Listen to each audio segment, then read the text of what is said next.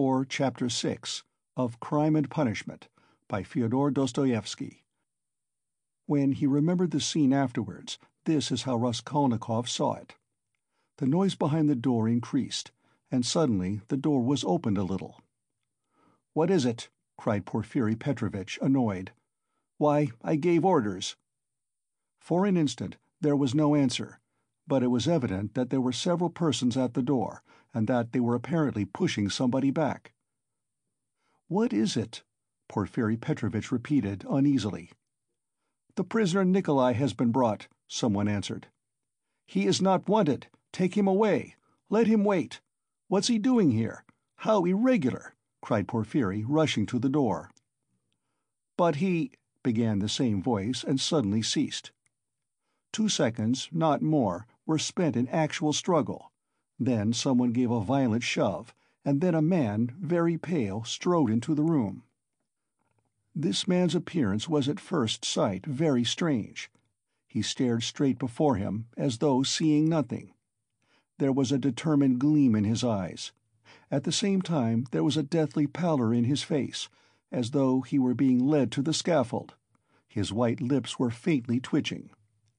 He was dressed like a workman and was of medium height, very young, slim, his hair cut in round crop, with thin, spare features. The man whom he had thrust back followed him into the room and succeeded in seizing him by the shoulder.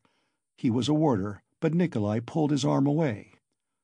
Several persons crowded inquisitively into the doorway.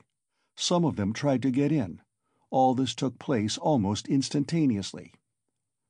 "Go away! It's too soon! Wait till you are sent for!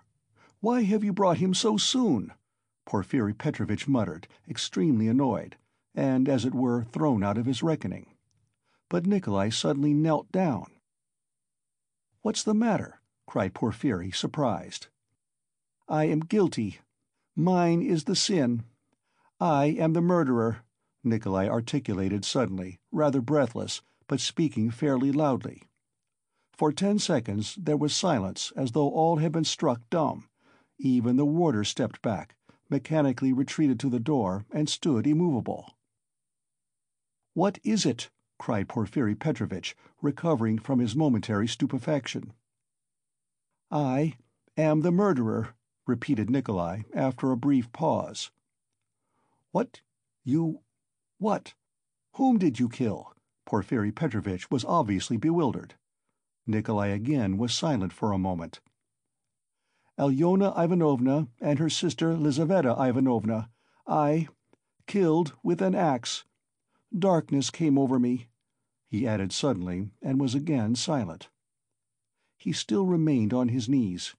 Porfiry Petrovich stood for some moments as though meditating, but suddenly roused himself and waved back the uninvited spectators. They instantly vanished and closed the door.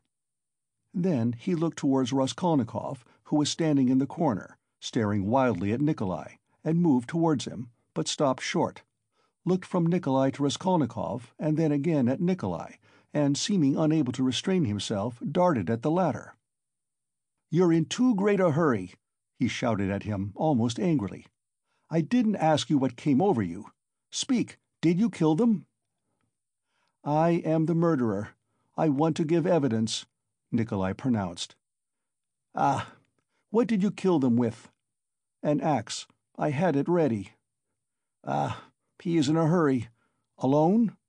Nikolai did not understand the question. "Did you do it alone?" "Yes, alone. And Mitka is not guilty and had no share in it." "Don't be in a hurry about Mitka. Ah, how was it you ran downstairs like that at the time? The porters met you both." "It was to put them off the scent. I ran after Mitka," Nikolai replied hurriedly, as though he had prepared the answer. "I knew it," cried Porfiry, with vexation. "It's not his own tale he is telling," he muttered as though to himself, and suddenly his eyes rested on Raskolnikov again. He was apparently so taken up with Nikolai that for a moment he had forgotten Raskolnikov. He was a little taken aback. "My dear Rodion Romanovitch, excuse me." He flew up to him. "This won't do. I'm afraid you must go. It's no good your staying. I will... You see, what a surprise. Goodbye." And taking him by the arm, he showed him to the door. "I suppose you didn't expect it?" said Raskolnikov, who, though he had not yet fully grasped the situation, had regained his courage. "You did not expect it either, my friend. See how your hand is trembling? Ha ha! You're trembling too, Porfiry Petrovich." "Yes, I am. I didn't expect it." They were already at the door. Porfiry was impatient for Raskolnikov to be gone. "And your little surprise, aren't you going to show it to me?" Raskolnikov said sarcastically. Why, his teeth are chattering as he asks, "Ha ha! You are an ironical person. Come, till we meet. I believe we can say goodbye." "That's in God's hands," muttered Porfiry with an unnatural smile. As he walked through the office, Raskolnikov noticed that many people were looking at him.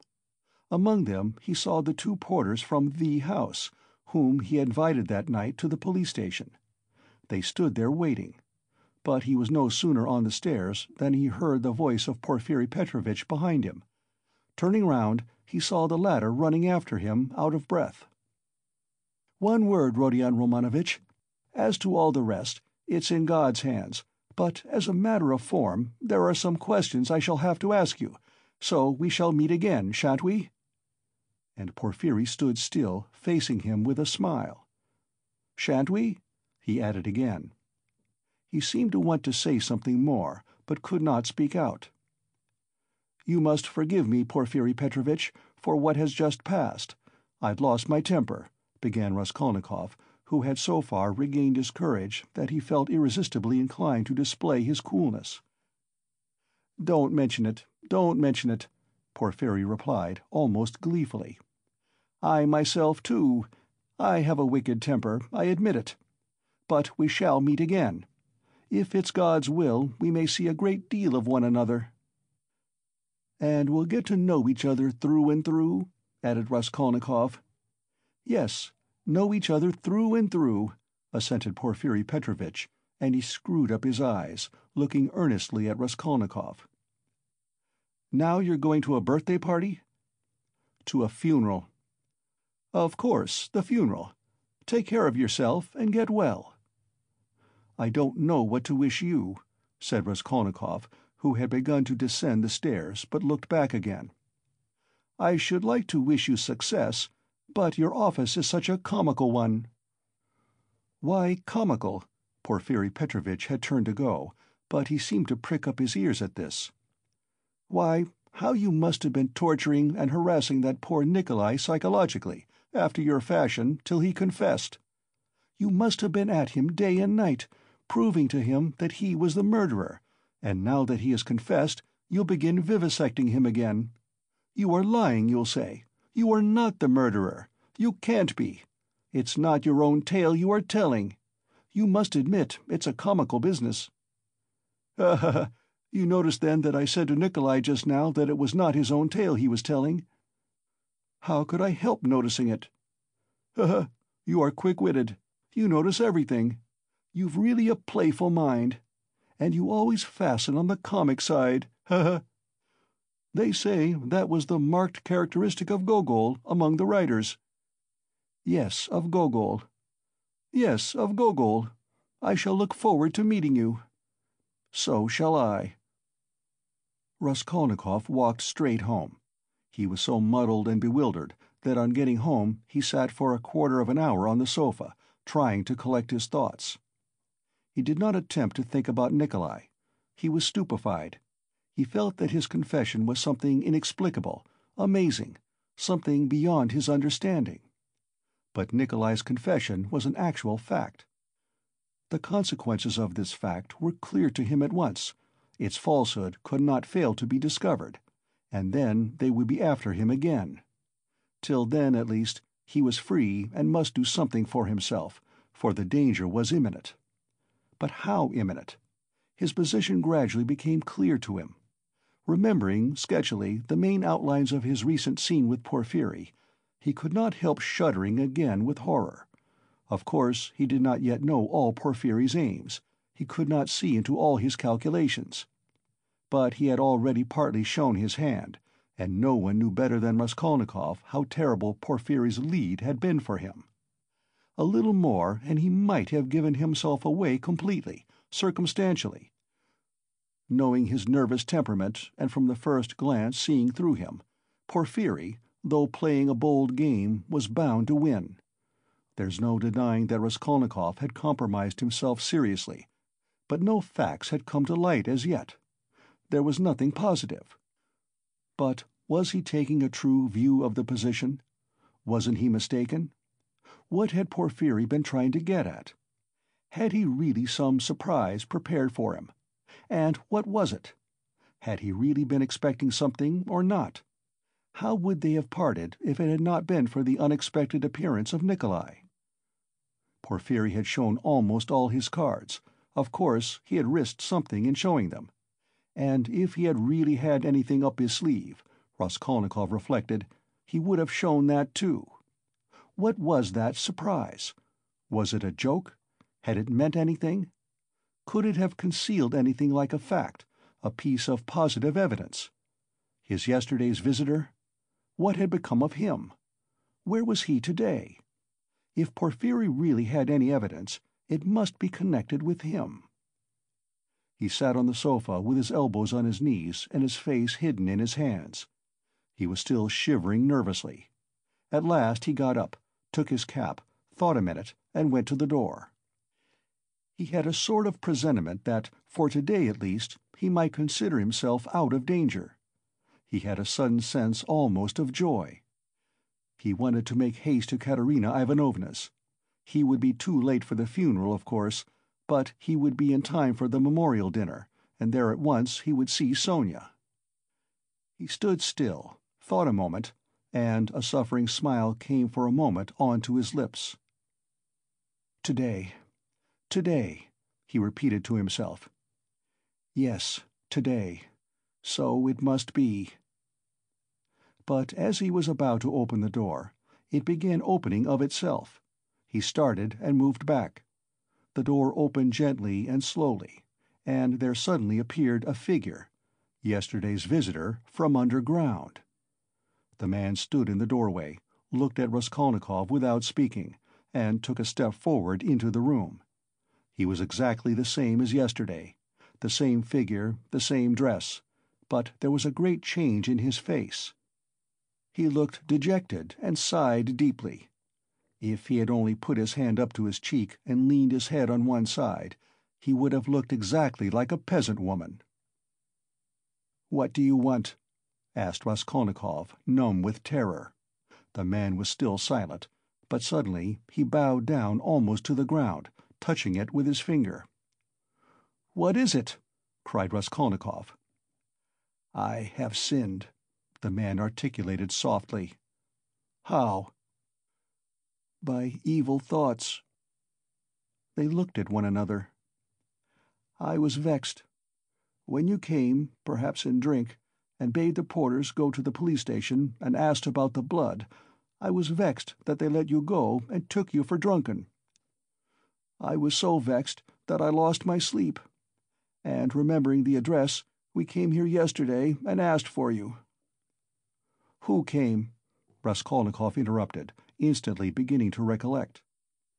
"I did. I've wronged you." "Then you come from that house?" "I was standing at the gate with them. Don't you remember? We have carried on our trade in that house for years past. We cure and prepare hides. We take work home. Most of all, I was vexed." And the whole scene of the day before yesterday in the gateway came clearly before Raskolnikov's mind. He recollected that there had been several people there besides the porters, women among them. He remembered one voice had suggested taking him straight to the police station. He could not recall the face of the speaker, and even now he did not recognize it, but he remembered that he had turned round and made him some answer. So this was the solution of yesterday's horror. The most awful thought was that he had been actually almost lost, had almost done for himself on account of such a trivial circumstance. so this man could tell nothing except his asking about the flat and the bloodstains. So Porfiry too had nothing but that delirium, no facts but this psychology which cuts both ways, nothing positive. So, if no more facts come to light, and they must not, they must not, then, then what can they do to him? How can they convict him, even if they arrest him? And Porfiry then had only just heard about the flat and had not known about it before. "Was it you who told Porfiry that I'd been there?" he cried, struck by a sudden idea. "What, Porfiry? The head of the detective department?" "Yes. The porters did not go there, but I went." "Today?" "I got there two minutes before you, and I heard, I heard it all, how he worried you." "Where? What? When?" "Why, in the next room. I was sitting there all the time." "What? Why, then you were the surprise? But how could it happen? Upon my word—" "I saw that the porters did not want to do what I said," began the man. "For it's too late, said they, and maybe he'll be angry that we did not come at the time. I was vexed, and I lost my sleep, and I began making inquiries. And finding out yesterday where to go, I went today. The first time I went he wasn't there. When I came an hour later, he couldn't see me. I went the third time, and they showed me in. I informed him of everything, just as it happened, and he began skipping about the room and punching himself on the chest. 'What do you scoundrels mean by it? If I'd known about it, I should have arrested him.' Then he ran out, called somebody, and began talking to him in the corner. Then he turned to me, scolding and questioning me. He scolded me a great deal, and I told him everything, and I told him that you didn't dare to say a word in answer to me yesterday, and that you didn't recognize me. And he fell to running about again, and kept hitting himself on the chest, and getting angry and running about. And when you were announced, he told me to go into the next room. 'Sit there a bit,' he said. 'Don't move, whatever you may hear.' And he set a chair there for me and locked me in. 'Perhaps,' he said, 'I may call you.' And when Nikolai had been brought, he let me out as soon as you were gone. 'I shall send for you again and question you,' he said."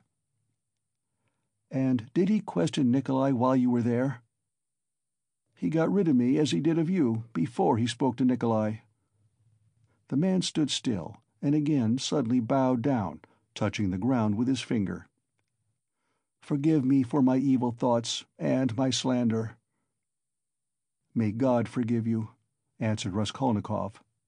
And as he said this, the man bowed down again, but not to the ground, turned slowly, and went out of the room. "It all cuts both ways. Now it all cuts both ways," repeated Raskolnikov, and he went out more confident than ever. "Now we'll make a fight for it," he said with a malicious smile as he went down the stairs. His malice was aimed at himself. With shame and contempt he recollected his cowardice.